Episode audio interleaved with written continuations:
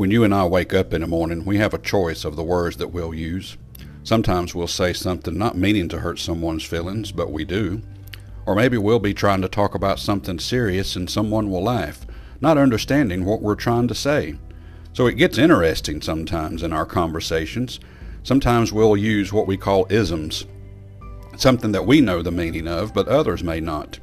If you looked at someone and said, You've got a chip on your shoulder, they might look at you with a very confused face. All we mean is that you're holding a grudge on something from the past, or maybe you say, I just went shopping and bought A, B, C, and D, and they were a dime a dozen.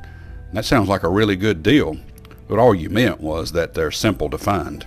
And here, a piece of cake. You say something that you've accomplished and it was easy. Some people will say, Yes, I'll take a piece of cake. How about an arm and a leg? The day we're living in, that's a very common one because it's costing an arm and a leg in some places.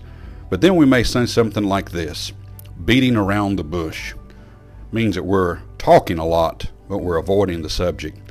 As Christians, we should not beat around the bush when it comes to talking about our faith in Christ. We should be ready to stand up boldly and proclaim our testimony. Let's learn from a man in the Bible in the book of Luke, chapter number 2. And it was revealed unto him, meaning Simeon, by the Holy Ghost, that he should not see death before he had seen the Lord's Christ. And he came by the Spirit into the temple, and when the parents brought in the child Jesus to do for him after the custom of the law, then took he him up in his arms, and blessed God, and said, Lord, now lettest thou thy servant depart in peace according to thy word.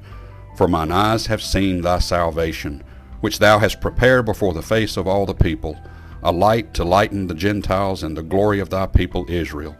And Joseph and his mother marveled at those things which were spoken of him. This man knew who he held. He held Jesus in his arms.